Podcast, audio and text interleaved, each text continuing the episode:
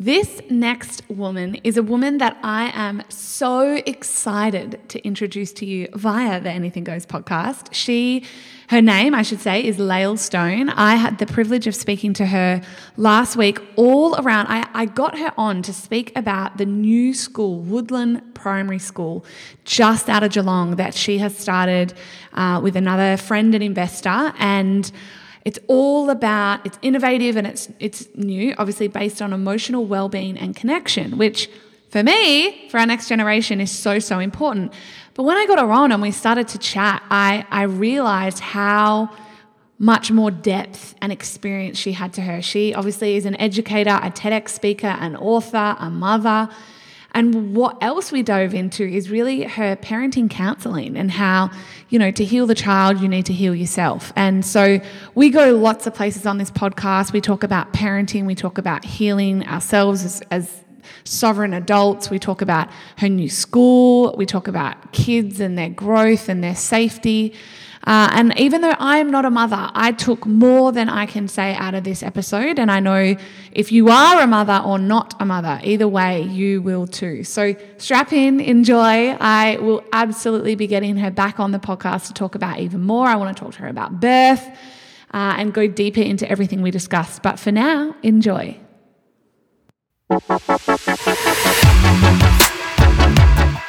You're listening to the Anything Goes podcast. My name is Morgan Richards. And my name is Anna Richards. We are the husband and wife duo in business together who plan on bringing you conversations and inspirations each and every episode. Our mission is not just to motivate and inspire you, it's to push boundaries and challenge the status quo. We aim to bring you humour, depth, differing of opinions, and more. But one thing we can promise you is this is the podcast where anything goes.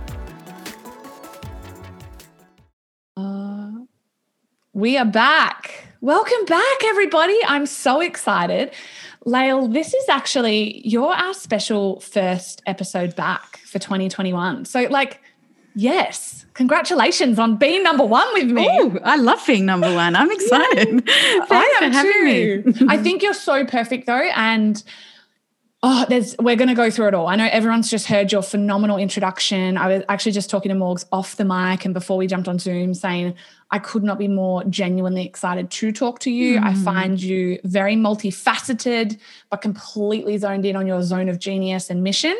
And reading through your bio, I mean obviously we've been in connection for a couple of weeks now, but everything you've done, I feel like, has been very connected to connection, mm. emotional intelligence, and serving the world and children in a big, beautiful, needed way. And let's begin there because I feel like in 2021, the biggest conversations I am having in my inbox at the moment, other than fun and lulls mm-hmm. and rah, is just around people's uncertainty about the future and how you know our, our poor next generation and, and we're raising this world for children. Like it, it is about our next generation. I'm having conversations Lael, with girlfriends right now. I'm almost 33 don't have kids yet cho- still leaning into choosing to or not.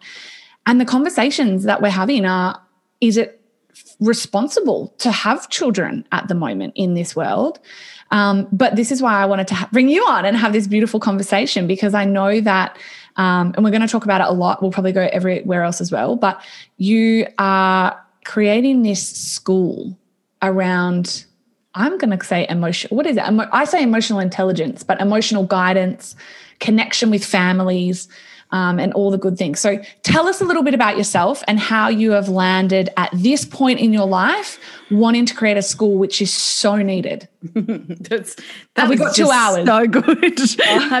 thank you. That just uh, I just sat there with a big grin on my face, going, "Oh yes, this is so what I am. Um, I'm so juicy about." And so, uh, um, really, the short version is that um you know, I started working in birth maybe mm-hmm. 17, 18 years ago, purely because, um, you know, I have a 20 year old son, had a really traumatic birth experience with him, got pregnant second time, had a beautiful, empowering water birth with my second child. And that moment just changed my life. I was just oh. in this like, whoa, I want to know more about this. I want others to have the experience of not having to have trauma because I know how hard it is having a traumatic experience and then becoming a mum.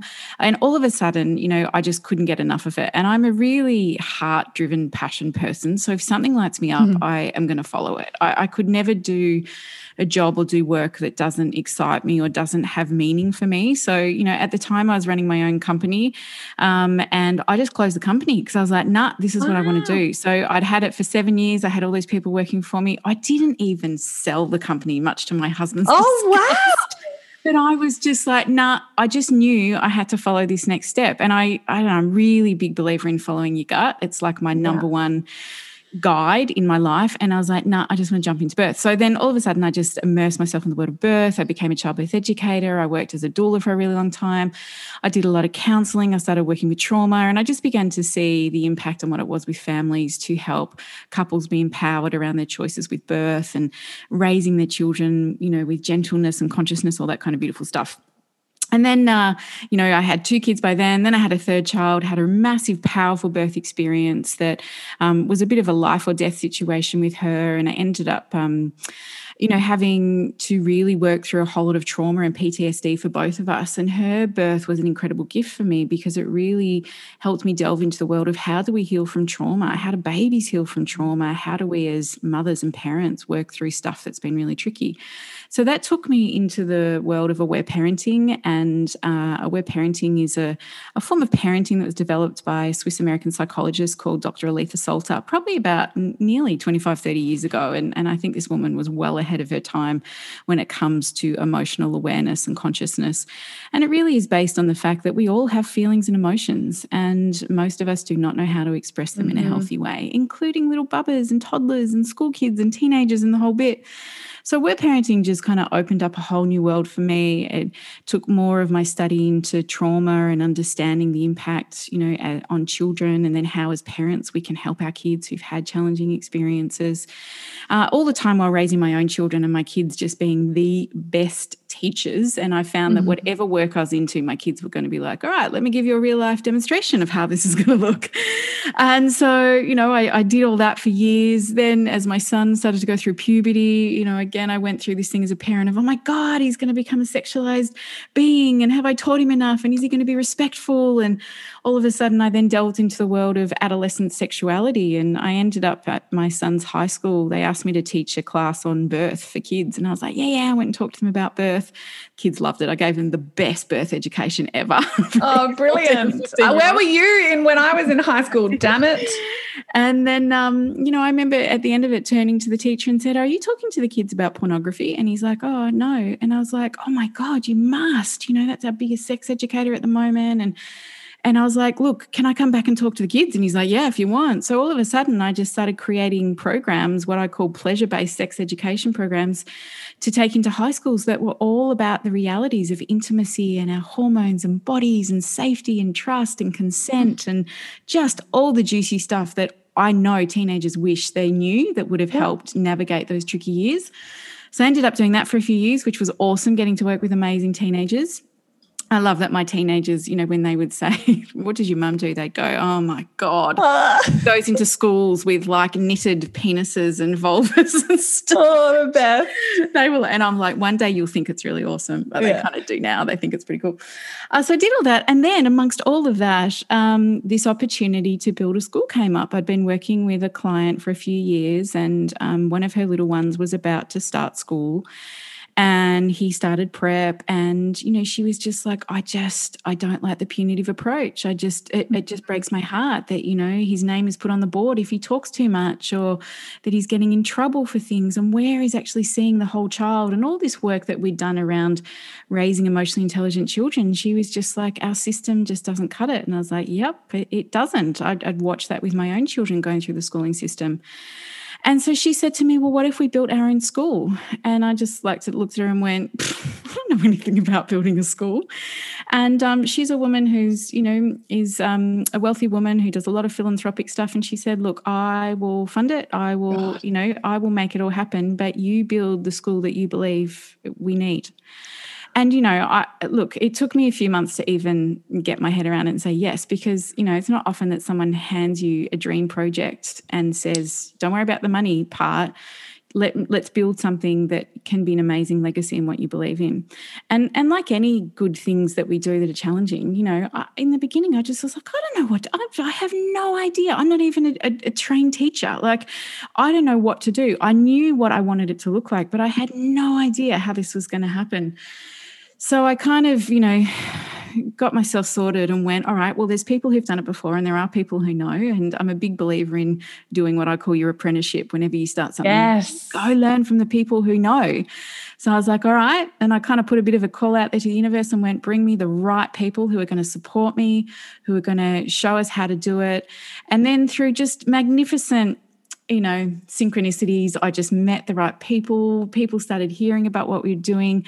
The right people came into our orbit met this amazing woman who'd built a school a few years before and she was just this master of curriculum and oh. education and, and i told her about our vision and she's like oh we'll help you you know we'll, we'll consult for you and show you how to do it and and so basically that was like nearly three years ago and we open in five six days now. Oh wow. I didn't so, know i know you've said it, it was close and i know we've chatted in email and yeah. um let, let's put a pin in it because i know yeah. that, that in the sense that where is it? Because I'm going to okay. get so many people go, where is it? I want to send my kid. Where is it? Um, so it's in a little town called Ceres, which is just out of Geelong here in oh, Victoria. Oh, so it's um, it's literally like about 10, 15 minutes out of Geelong. Uh, it's on a beautiful 10 acre farm. So we have animals there. Um, and really the philosophy of it's called Woodline Primary. So you can find it all on socials and website and stuff woodlineprimary.com.au. Like That's it. Yep.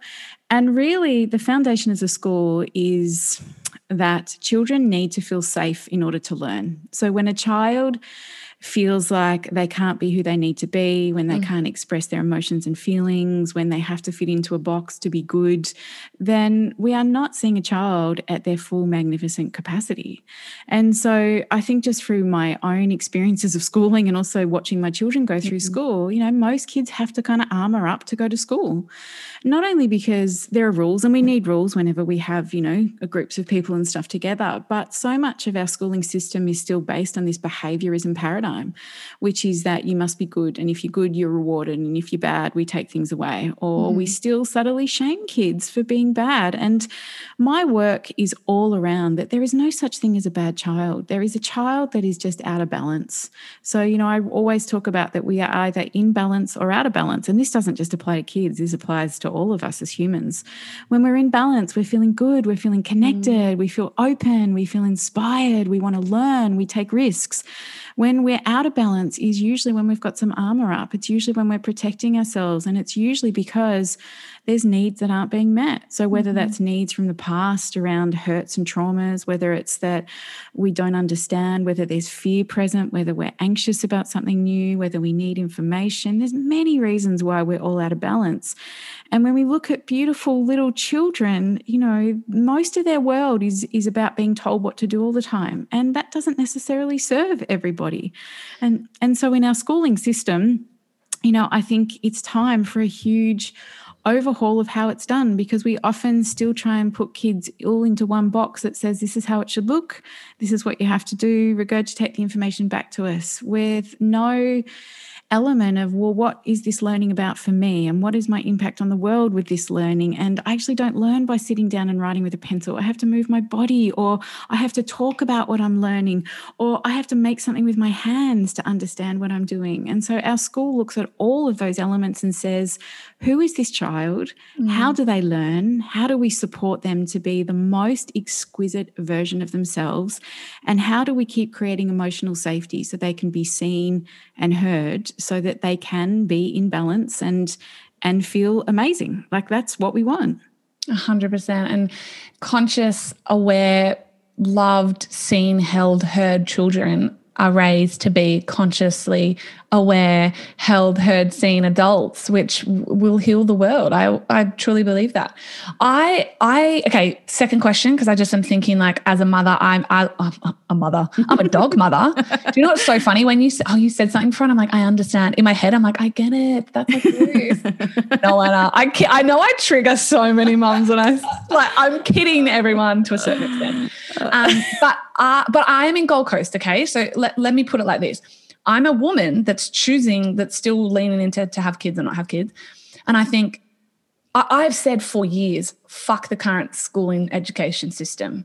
Okay, it's broken. And I am blessed and grateful and filled up that I get to do a lot of youth mentoring. And once a year, I fly to a camp um, for the Magic Moments Foundation. And it's, it, I always say they're basically, it's five days. I always get asked to go speak. Uh, and it's and I hear, but I see, I, I, remember the first year they said, come fly in, all the speakers just fly in their keynote and they leave. I said, that's not how I make an impact. It's not on the stage. I want to sit with them in the lunchroom. I want to sit at the back of the room and listen to them. I want to watch these kids. So, and I've done that every year since. And the one thing every single one of these youths tell me, the one commonality is that I don't like school. School mm-hmm. is broken. Fuck school. Mm-hmm. Because these kids, this next generation is here to, to change the world. They are. They've been birthed with more DNA. Like I am, they are here to help and with no pressure in a beautiful, organic, empowered way. But the schooling system is broken. Now, I hear this from these kids, and I always say, don't worry, someone's going to change it. It's not going to be me. It's not my, that's not my zone of genius but I always say someone's going to change it one day. Now, I have said this for several years.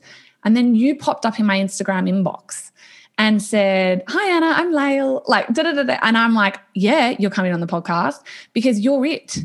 Mm-hmm. You're the first woman. Now, I'm out there. I'm asking, I'm looking, I'm seeking. I've got best friends who talk about starting school, talk about starting school systems, but you've done it. Mm. So my thing for you, I'm like, let's shout you from every platform, let's put you in every, but but are you going, is the idea, this is the question, going to be to expand your school? Because I live in the Gold Coast and I'm not moving back to Geelong, where I was born, to put my potential future child in your school. So are you going to, is the dream to grow this across the nation? Mm, it's such a good question. And you know what? Since since Woodline has been around just our website or just talks I've done around it, I am contacted from people all over the world saying, Can you bring it here? Yes. So I've had so Good. many requests, right? The so demand is there. Good. The demand is there for sure.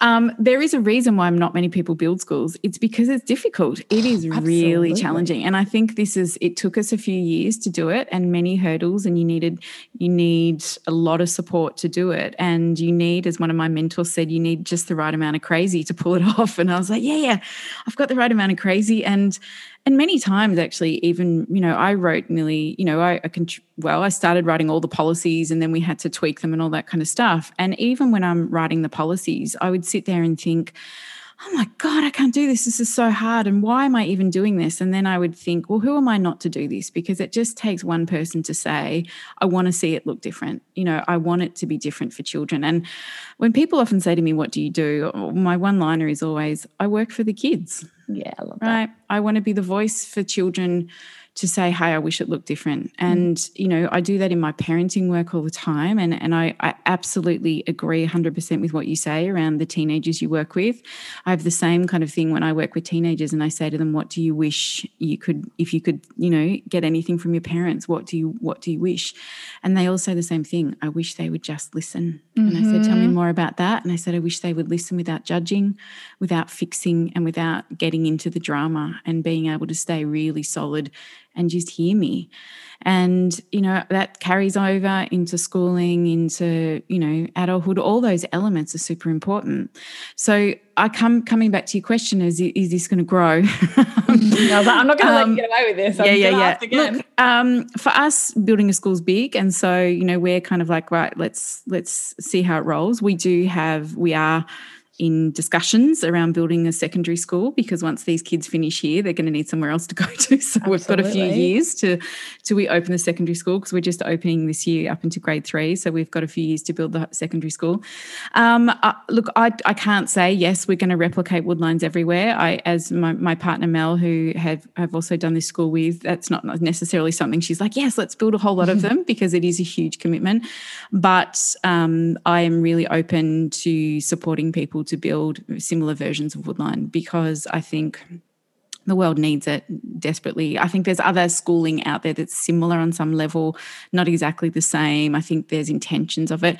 And I think, you know, on some level, the system is trying. You know, there's a lot more conversations in schools yeah. these days around well-being and around um, resilience and all those kind of things. But I think for me, it needs to come from the ground up, you know, and it's got to be a huge overhaul.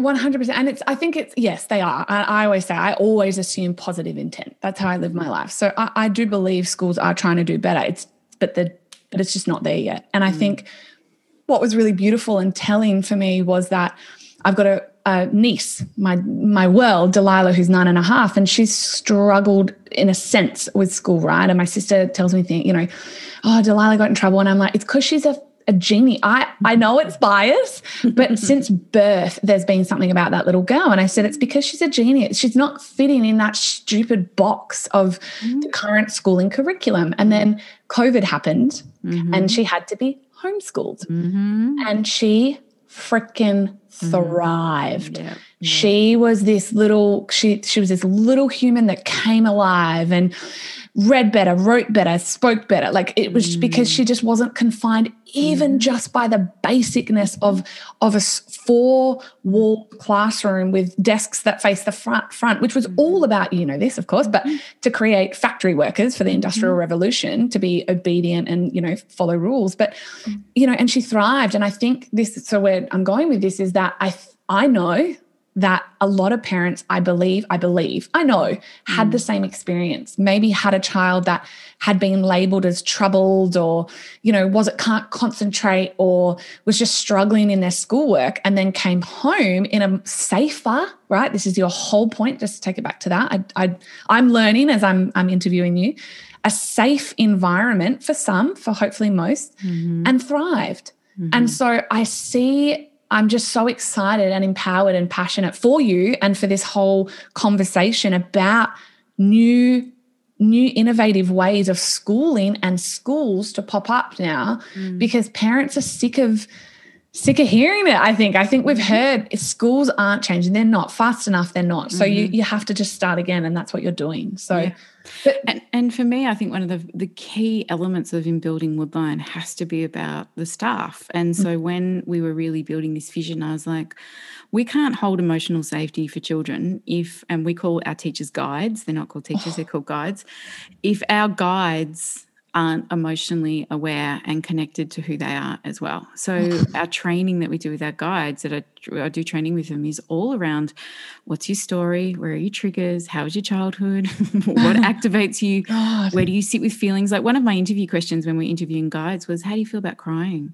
And then I would ask them all these questions around, uh, you know, I couldn't really ask them about their families like I wanted to, but my consultant's like, you can't ask them that, Lael. Yeah. but I'm like, I need to do some a therapy session with you to see where you sit. Yeah, absolutely. Growth, right? Because it was clear to me that we can't make this vision come to life unless the, the team are so all over this emotional awareness, are trauma informed, have done their own work, are able to hold such a safe container for these children. They know how to set loving boundaries. They also know how to use play for connection. You know, they, they have these tools in their toolkit to be able to see a child and look behind the behavior and go, okay, there's something going on there. Not an old school punitive way of like, you're misbehaving, you need to go and, you know, go to the principal or do this or do that. So for me, a key element is upskilling adults. And this is not just in the education system, this is mm. parents everywhere. You know, I just think we are unfortunately a product of the way we were raised unless we reach a point where we say, hey, did that really serve me? And how could it look different? You know, am I parenting in the way that is around connection. Is around honoring this child. Is around looking at my own stuff so i don't pass that on to my kid unconsciously. So i think you know there needs to be a massive shift for the adults around how we are responding to children And I would love to go there, Lael. Like I would love, let's go there. So this whole connect, because I know that's one of your biggest passions. So connection in families, because I think so I just know, I know how many that, like I know all the mums that are going to be listening to this right now, like, oh, I want to send my kid desperately to that school, but I can't. But I want to be a better influence and I want to make a big, a bigger impact in my family right now. Mm. So how can they do that around this connection piece? Yes. So such a good question. I'm going to try and keep this short because no, I could, talk about this forever. Go. So I always look at it. There's two pieces to it. The first piece is us, where we're sitting. So I'll come to that in a minute. But the second piece is how we respond to our child. So coming back to what I said earlier, kids are either in balance or out of balance. Now we've grown up with this whole behaviorism paradigm that still is about good girl, good boy, mm. and if you mm. are good, I will reward you with love, and if you're bad, I'm going to withdraw my love until you behave better. Like that's kind of the mainstream still behaviorism paradigm of how we discipline kids, and I'm doing that in inverted commas. Whereas I look at it from this angle is that a child's natural state is to want to feel connected to us. They want to do the right thing. They want to be kind to their little mm. brother. They want to help out. They want to feel connected to us. But often what gets in the way are feelings. Often what gets in the way is past hurts, is where they might not get their needs met, where there's stuff going on.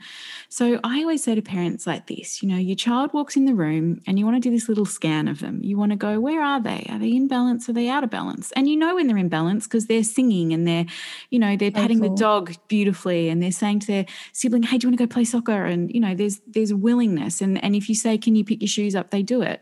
When your kid's out of balance, it's when they walk past and kick the dog. And when you ask them to take the rubbish out and they go, why do I have to do everything? And, you know, and there's resistance. And what we want to come back to as a parent is what they're doing is they're waving a red flag and they're saying, there's something going on for me. Now, because they are children, they are still learning and developing their emotional literacy skills to be able to express how they're feeling. And a lot of adults, what we do is we expect our seven year old to walk into the room and say, Mum, I'm finding it very challenging having a younger brother at the moment, and he takes my toys, and I find that very, very hard to navigate. And I've got a lot of feelings going on inside my body. And so, could you please help me work through them? That's what we expect a child should do. And I really love to highlight most adults don't do that. Gonna, right? Like, hang on a minute. I think we also want that from like husbands, wives, brothers, and they we don't even do that. We no. don't even do that, right? We yeah. project all our crap onto each other because we, again, don't want to own how we're feeling so when we look at children we come back to it is when they're acting out there's always a reason for their behavior and i say that a child's external state is a reflection of their internal state. So mm. what's going on inside is usually how what they're showing on the outside. So when your child is acting out they're not doing it to be naughty they're not doing it to be horrible or spiteful. They're saying hey there's something going on for you. Can you help me? And you know when we look at i guess a paradigm of parenting on one end we have authoritarian parenting which is often about control and it's often about I'm the boss, I'm the leader, this is how you must do it. And we use punishments and rewards to get what we want. Um, often the child doesn't get to express how they feel. So, you know, if a child walks in and, you know, is is mean to their little brother because they're, you know, their little brother's taken something, an authoritarian parent might yell at him, don't talk to your brother that way. You know, if, if you do that again, you'll have to go to your room, you know, or there's some form of, I am going to make you feel bad so that you do better. But really, how that lands in the child's body is I am bad. And mm. often then we can come up with a whole story of shame, I'm not good enough, you know, I don't feel heard, understood, all that kind of stuff, right? So on one end, we've got that authoritarian parenting. On the other side, we have what we'd probably call permissive parenting, where there isn't necessarily any boundaries. When a child is out of balance, you know, the parent works really hard to try and make them feel better. So it's often about, oh, you know, how about we do this, or we'll go to the shops and buy a new toy so you don't have to, you know, feel the feelings about having your little brother. And often, you know, it's all those kind of things which are around trying to make it okay. And and I really want to flag here that was totally me for many years. When I, I just pointed at myself. I was like, as Lael's talking, I'm like, I think that will be me. and because often as the permissive parent, we don't want our kids to be upset. So we want to no. fix it all the time, right? But where I sit with, I guess, this conscious, connected, aware parenting view is that it's okay for us to have feelings and it's okay mm. for that seven year old to be upset about their younger brother. And from, I guess, a democratic parenting approach, how we would deal with that is that when they walk in and they do something mean to the brother, our first thing as a parent to be like, oh, they're having a hard time. The second thing is, what do they need now for me to help them come back into balance? So that might be a bit of connection. It might be walking up there and going, hey, buddy, I can see there's something going on. And you might be a little bit playful. You might invite them into some connection. And when that child kind of feels that you've seen them and see what's going on, sometimes their guard will drop and they can move on. Their needs have been met. But sometimes it's about there's big feelings brewing there, there's something happening. And what they need is a beautiful container to let those feelings out. So that might look like going up to your seven year old and go, Hey, buddy, I saw that you just kind of, you know, hit your younger brother. You know, I'm not willing to let you hit him. And then, you know, he might go into, Well, he's, you know, I hate him and he does this and he does that. And again, it's not making him wrong. I can hear you got some feelings around that, mate. Let it out. Yeah, it's really hard having a little brother go for it. And we hold a safe space for him to vent how he feels. And what we see and we know about feelings and emotions is that if we give them permission to be felt, we feel them and then we let them go. But if we don't feel them and we don't express them, we have to do something with them. And most of the time, what we do as humans is we learn to repress them. So we mm-hmm. shut them down, we push them down harder, and then we develop mechanisms to keep those feelings at bay. And that's why sometimes we want to eat lots of chocolate and drink lots of wine or work constantly so we don't have to think or or we numb out on social media all the time. We all do it. We all have these things that we do to not feel. And so I think what we look at is on a bigger picture here, what we're trying to do is we're trying to teach our children that I see and love and hear all of you, not just the parts that are good, but you know, all of you is welcome the angry parts, the sad parts, the happy parts, the joyous parts. Because for most of us growing up, and I know this is true because I have worked with so many parents, when we go back into our own childhoods, into places where we didn't get our needs met, most of the story comes back to the fact that we got love when we were good, and when we weren't good or perceived to be good, or we had expressed ourselves in ways that weren't okay, then with love was withdrawn. So we begin to learn a lesson that says, I am only lovable if I'm good. And then we move through life going, I need to be liked. I need to do stuff, you know, so that people are happy all the time. And what we do with that is we basically abandon the kind of inner truth of who we are. Mm. We abandon, you know, our natural, you know, sense of um, connection to ourselves, our creativity, our passion, our purpose, because the greater need is to be attached, is to be safe. Mm. And so, therefore, it becomes highlighted that it is so much about. I'm sorry if you can hear my dog. I'm like the baby, the doggy. sorry, I um, love it. You know yeah. that I love it. Yeah. Okay. Yeah. Keeping it, keeping it real. Yeah. Um, so, but basically, really, that is then what becomes the imprint. And and I think when we're looking at raising our kids consciously, what we're wanting to do is saying, Hey, I see all of you, because we are all made up of all these emotions and feelings, and none of them are bad and none of them are good. They just are. And when we start to give our children permission to express themselves in a safe way, then they learn this beautiful emotional intelligence that says, When I feel vulnerable, when I feel angry, when I feel sad, mum or dad is still there for me. And they accept and see all of me. And then this is the key piece of this. If we can meet those feelings as an adult with empathy and compassion, not only are we modeling what empathy and compassion look like, but they are getting a body sense feeling of what it feels like to be truly seen and heard, which then allows them to do that and take that out into the world. And I have I have a little story that I often tell because for me, you know, when I started doing this parenting you know, I really kind of worked with her. I'm going to really hold space for my kids to express their feelings and emotions. And there was a lot of feelings and emotions. And my husband would look at me and go, Is this right? Is this going to work? And I'm like, Yes, I just, I feel it. You know, this is how I would have wanted to have been met when I was a kid. Mm. And I think the game changer for me was once when my youngest was about five or six, and um, I was about, I, it was an evening, I was trying to make dinner. I had to go and teach a class. And so I was doing that kind of hustle of trying to meet everyone's needs. And she walks into the kitchen, she's really agitated, and I can see that she needs a bit of a meltdown or release. And I kind of looked at her and I was went, darling, I can see you've got some feelings. Do you think you could hold on to them for a few hours? like that's what I said to her. And she looks at me like, Are you freaking crazy? like, you know. I'm five, first of all. Yeah, yeah, yeah right. And then the next minute, my older daughter, who was 10 at the time, walked in and she said, I'll listen to your feelings, Tali. And I was just like, oh, wow, what's going to happen here? So the 10 year old takes the five year old into the room, six year old, she was five or six, takes her into the bedroom. And I'm like, I've got to see what happens here. So I'm standing outside the door listening. And what I'm hearing is this is my 10 year old, she's like, tell me all about it. And so then the five year old starts crying and she said, At kinder today, this happened and then that happened. And, and she just starts having this massive release. And I hear my 10 year old go, Yes, let it out. You're doing a good job. Oh. And what else? Right. And so she has this big release, and the 10 year old's just holding it beautifully. And then they start giggling and they start laughing. And so all the big feelings have moved. And then they come out of the room, and my five year old's back to looking bright eyed and imbalanced and feeling relaxed. And I look at my 10 year old and I was like, How was that for you, darling? And she just says to me, Well, I just did to her what you do for me. And I was like, Oh my gosh, that is it, right? This is this is it. How can our children can't be what we don't show them to be. So yeah. we expect our children to have empathy and resilience and compassion. But if we are not responding to them in that way, then how do they learn that in their cells and in their being?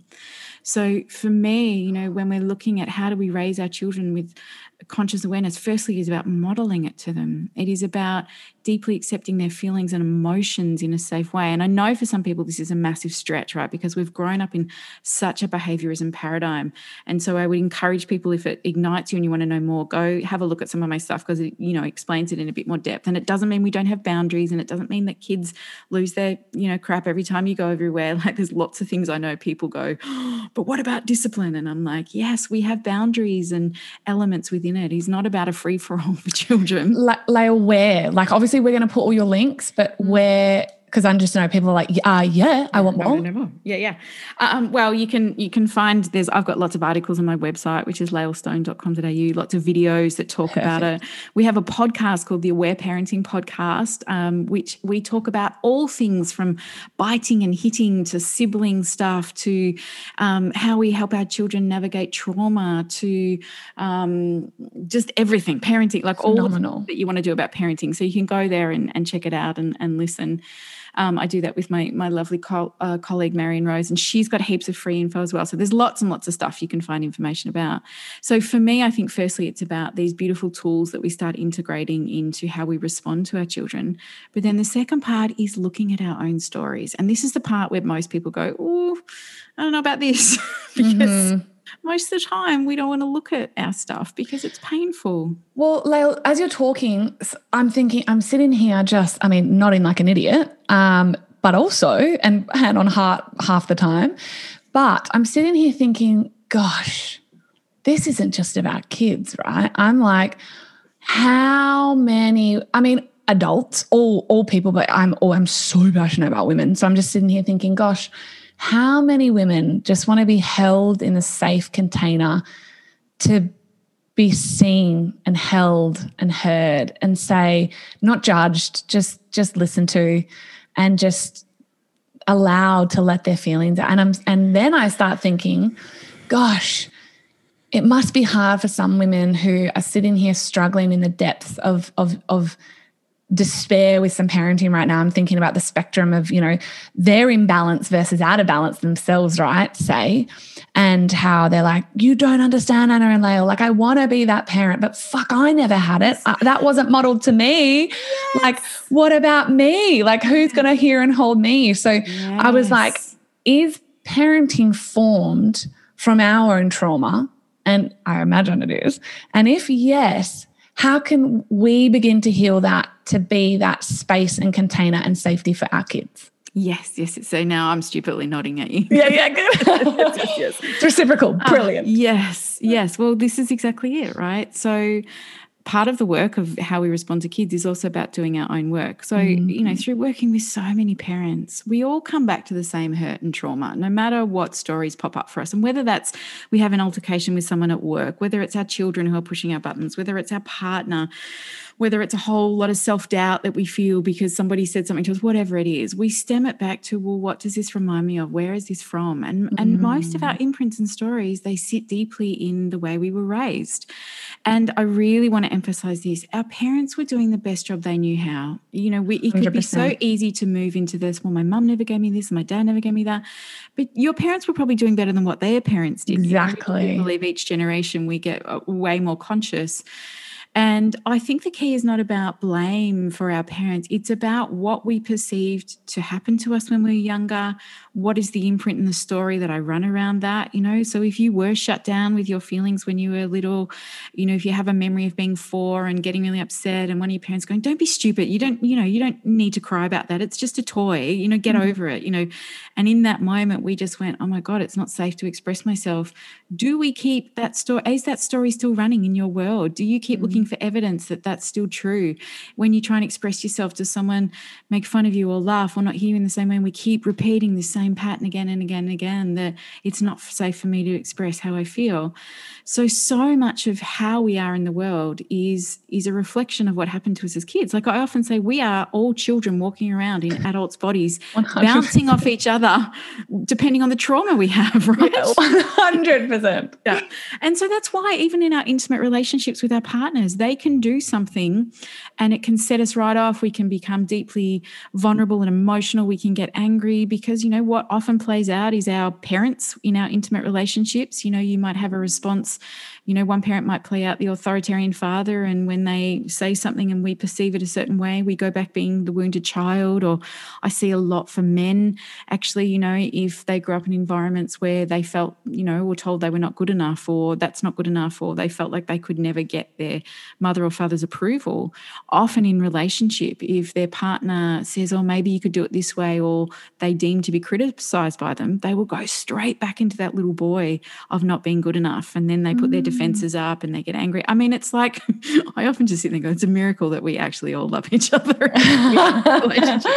because well, we yeah. bounce off each other in our stuff, right? And and I guess to to simplify it a little bit, you know, that's the the basis of it is that you know, I say to anybody, the first step is being willing to do the work. In, and the place to start is where do you get triggered, right? Mm. Where do you get activated? Where is it? Is it something your child does, your partner does? And the first step is to go, well, what am I feeling here? What does this feel like? What does it remind me of? You know, do I know this feeling from another time in my life? And that for me is an invitation to lean into that and go, well, what happened there? And what need didn't get met? You know what did i wish i could have say uh, said at that point where i never got it? You know what is it that that i needed that didn't shift for me? And look i i always tell lots of stories about my kids but my kids give me permission to tell the stories i tell. There's some that they're like do not use this in I love that. I love but that. i remember one time when my daughter my middle daughter was like 13 or 14 and she's a deeply feeling beautiful young woman and um, she's nearly 18 now. And you know in her 13 and 14 year old angst she was in this like you know big feelings around friends and school and just like really, really stuck in her story. And I'm sitting on the edge of her bed and I'm listening and I'm compassionate. I'm listening and listening. And after about half an hour, I am watching myself get more and more triggered and really angry and feeling really pissed off. And what I'm wanting to yell at her is like, just move somewhere, like just get over, like it's no big deal. So I'm watching myself just move into these feelings. And I know enough to go, oh, there's something going on for me here. So I actually just said, sweetheart, I can see you've still got stuff going on there's something happening for me. I am just going to step out for a few minutes. I'll come back. And one of the great practices that we really talk about often in, in this style of parenting is having what we call a listening partner, which is just another person who's safe that you can send a, you know, voice message to, or you can call and say, Hey, can you listen to me for 10 minutes? And their job is not to offer you advice and their job is not to fix you. Their job is to sit there with an open heart and offer empathy and say, Yeah, I hear you. That sounds mm. hard. So I rang my listening partner and I was like, I'm super triggered with Indy at the moment. This is this is what she's doing. And da da da. My friend's listening, my friend's listening. And she's like, Well, what's that feel like for you? And the words that come out of my mouth are, Doesn't she know how lucky she is to have a mum who's sitting on her bed listening to her feelings? I wish my mum had have done that. And then I just burst into tears. Oh. And my friend's like, ah, oh, there it is. so yeah. I have a really big cry and I'm just like, oh, like little 12 year old Lael didn't have that experience. And there's hurt there for her that I perhaps wasn't hurt in the way I needed. And so I had a big cry. My listening partner's on the phone and she's like, Oh, you're doing a good job, Lael, and let it out. And then as soon as I finished with those big feelings, I felt this massive shift. And then I went back into the room and I could meet her. And I was like, keep going, babes. And all of a sudden, she just was like, nah, it feels better now, mum. I think I'm going to do this, this, and this. And then I just sat there going, oh my gosh, she just moved it when I moved it. And I think this is the invitation I say to parents all the time. Our kids are constantly bringing up beautiful reflections for us. Our children are our teachers. So yes. the places that that really push your buttons are the pieces you need to lean into because it's not it's necessarily about the child needing to change. It's about a gift they give us to look at our own crap. And often when it, when we clear some of our story, our child's behavior just changes. Mm. So always when parents say to me, "Can I bring my 4-year-old to see you because they've got this this and this?" I actually don't work with children. I only work with the parents. And I say, "Well, let's look at your story." And then often when the parents get their story around it, they might go home with some tools for the child, but the child's behavior changes because wow. the child's like, "Oh, well done, mum and dad. You've moved that piece. That's not something else I need to carry." As I move forward because our kids don't want to carry our baggage. They're like, hey, that's yours. You need to shift it and clear it so I'm free to be who I need to be. So there's this beautiful interplay that happens where they just bring our stories to the surface. And, you know, most of the world looks at it like it's a child that's bad or they don't do the right thing, when really it's an invitation for us to look at us and go, where am I in this story here and where do I need to shift with what's going on? Oh, so big, so beautiful. And I I just want to say because I know I obviously speak to so many women, thousands, thousands and tens of thousands of, of women yearly, be it in an inbox or a call or Zooms or from stage. And we've all got some level of trauma. All adults at, at some level, something's happened as to us as children. Let's just go right there as children. And it was really last year that I actually, so just honoring if you're listening and you know something has even come up for you that it's like but you don't understand because this is how bad it was. We do. And just honoring you. But last year i had a real moment and i said to morgan because I I grew up in a very traumatic childhood, lots and lots and lots of abuse across uh, you know every spectrum, and uh, and I've healed it, and I've had to heal it, and it's been this the and I'm so grateful. I wouldn't change a second of my childhood now, not one second. But I said to Morgan last year, I said, you know, I've I've really come to understand as a woman who has healed her shit and will continue to. I mean, wait until I have children. The triggers. Can't wait. Bring it on. One child. I'll be a one and done, I think, if I do it. Um, but I said to Morgs last year, you know, I just don't think it's acceptable anymore as adults to like, yes, traumatic stuff happened as a child and it sucks. And I'm, you know, and for my own self, telling my own little girl, sorry, like, and I'm sorry, little Anna. But you know what? You're an adult now and you get to take responsibility for that and heal it. You don't get to lean on that story anymore. Mm. And I had this real, and I mean, it shifted for me you know, it was a lot of family stuff and there's lots of blame and still in the family. And I'm like, no, you know what? Like, so even for my siblings and stuff, I'm like, no, you know, I know what happened to us as kids. I know that there was a lot of trauma and all these things, but we're adults now, you know, and, and we get to choose, we get to take 100% empowered responsibility to heal ourselves yes. and be part of this world that each sovereign individual takes that responsibility to heal their own self, which I do genuinely believe heals the home. And a healed home is a healed community, and, and then it, it ripples effect out. But so I just want to offer that to listeners mm. that we're talking about trauma and, and all these things. But, and if you're like still holding on to that story, that it's like, no, but you don't understand because no, you don't understand. It's like, we get to be these empowered, amazing adults who mm. who don't have to lean on that childhood trauma anymore and mm. can become these empowered, sovereign, free individuals that just heal our shit and make an impact. I love I love that and I really um I love that message and I so honor the courage it takes to do that. And i think that's yeah. the piece where i see the stumbling block is it's very courageous to own our story and say actually i'm going to do it differently because on some level our trauma serves us. You know we mm-hmm. get to stay small. We don't have to step into who we are because we have the story that happened to us. And that is a huge leap for a lot of people to have the courage to look at it to heal it. And you know for me i think we need support to do it. You know we need therapy and counselors. You know, like I have a course that I run, an eight week course that basically looks at imprints from our childhood. And it's mostly parents that do it, but it helps you look at what happened to you as a kid and then how does that play out in your parenting and in your relationship. We look at things like trust, you know, tears and anger. We look at self care. We look at mm. boundaries. We look at all these key things that particularly turn up for mothers around, well, what was the imprints that were set for me? What did I watch my mother do? What did I make that mean?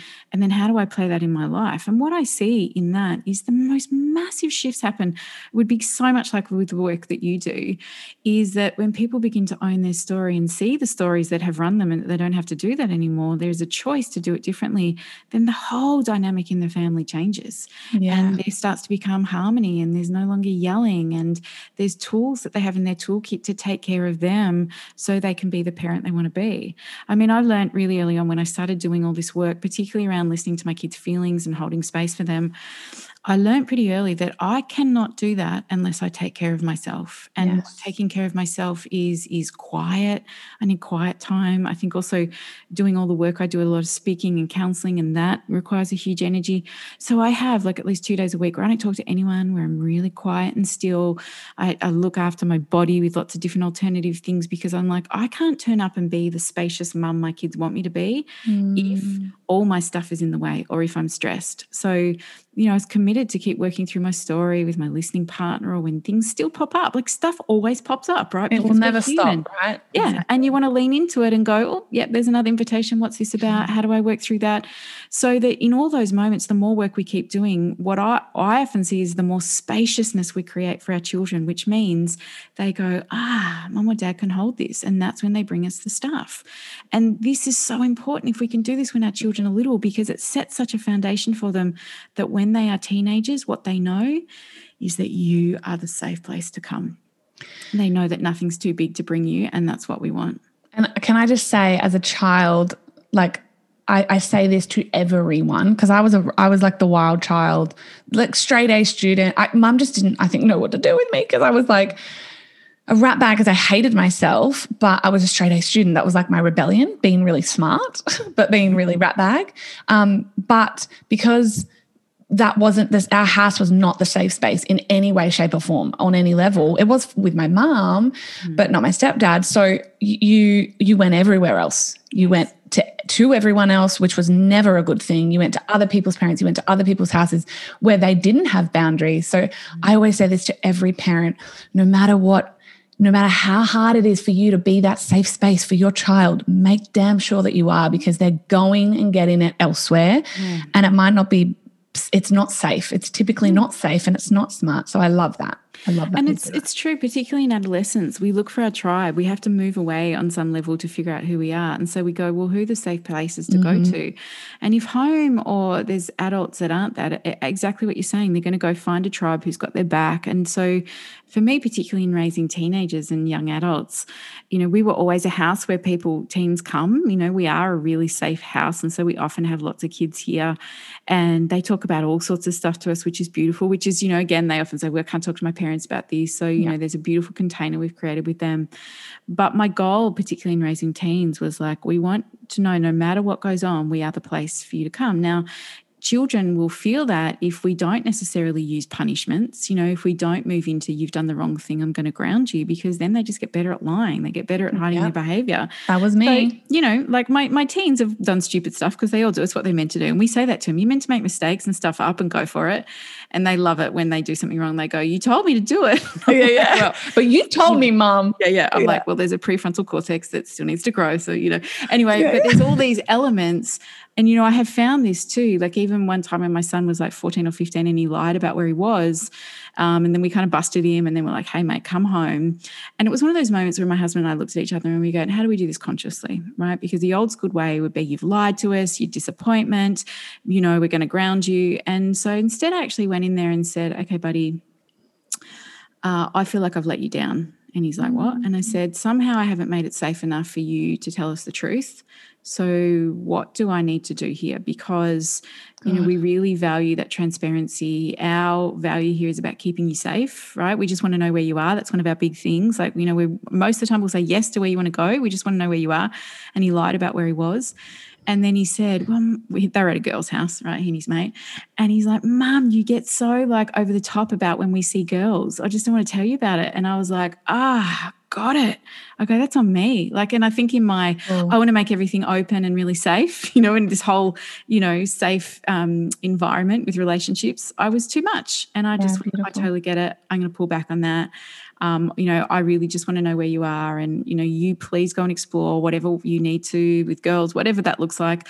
But that was an incredible opportunity. Instead of coming into this power over punishment you've done wrong, to go, all right, how do we both get our needs met here? And what are we doing that's not allowing it for you to feel safe enough to tell us where, where things are at? And that was the last time he lied to us because then he just went, Yeah, okay, cool. Well, this is where I am. That's what I'm doing. And he's done heaps of stupid stuff. And he'll ring us up and go, Oh, can you come get me? Oh, this has happened. And we're like, Yep. And he knows without a doubt we have his back, right? And that we are always going to be there because we deeply love and accept him. And what I've found is he's this beautiful, you know, nearly 21 year old man now that he, he's a, ability to share how, where he's at, his emotional awareness. Like yes. even through the beginning of COVID, um, you know, he lost his job and he came home and he walked in the door and he's like, Where's dad? And he came to the lounge room and he just burst into tears and he said, I feel disappointed from my work and my boss and I don't know what I'm going to do now. And he just sat there, like he's six foot one, he's massive, and he just cried and we both cuddled him. And then, you know, we didn't even say anything, we just held a space for him. And then he kind of at the end went, Oh, I feel so much better. And then he just found a solution himself. He's like, you know what? I think I could do this. And then I could do that. And then I could do this. And all of a sudden, he just shared where he was at and then was able to find solutions for himself. And, you know, and there's those moments where I go, this is what it's about in, in making a safe house where you can cry freely, where you can mess up and know that you'll still be loved and and held. And because of that, there's deep mutual respect.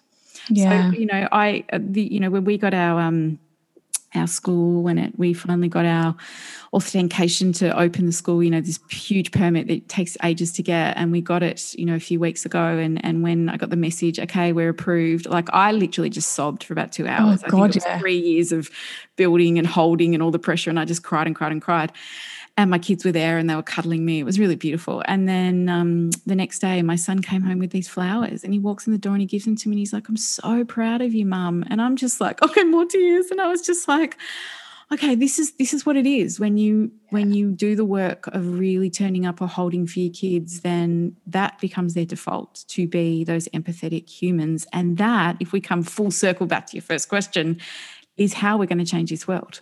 Absolutely. Because if we can meet our children that way, parenting, if schooling can meet them in that way, then they are humans that are going to care deeply about others. They're not going to rip people off. They're not going to want to power over them. They're going to want to take care of the earth. They're going to want to take care of animals. They're going to want to take care of each other because they know that that's what feels better in their being. You know, they're not so shut off and disconnected that they move into all those other things.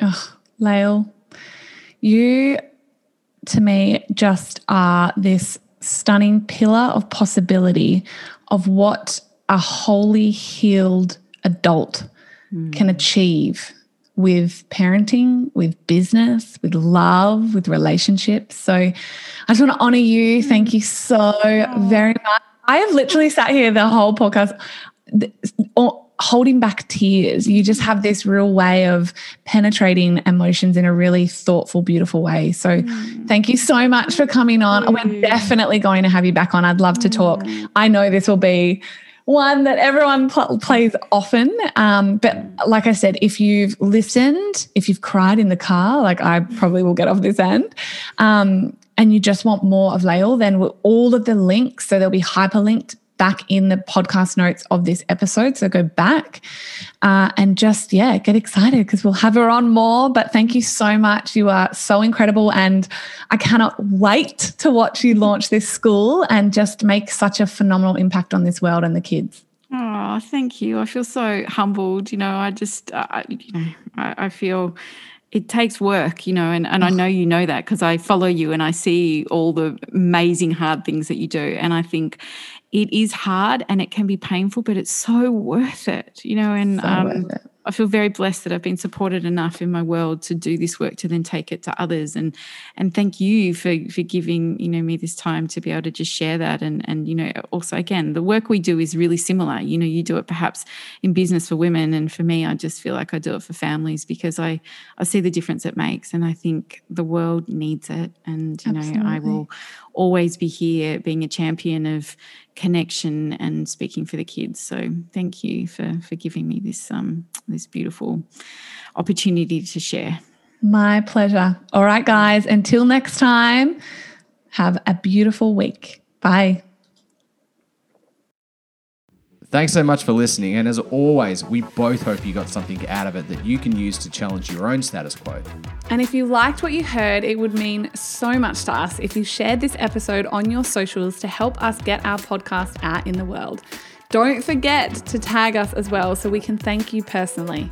And if you're loving the conversations, leaving a review on iTunes simply by going to the podcast, scrolling down, and clicking leave review will help even more people find us too and we would be so grateful. And until the next episode, we will always be cheering on your success.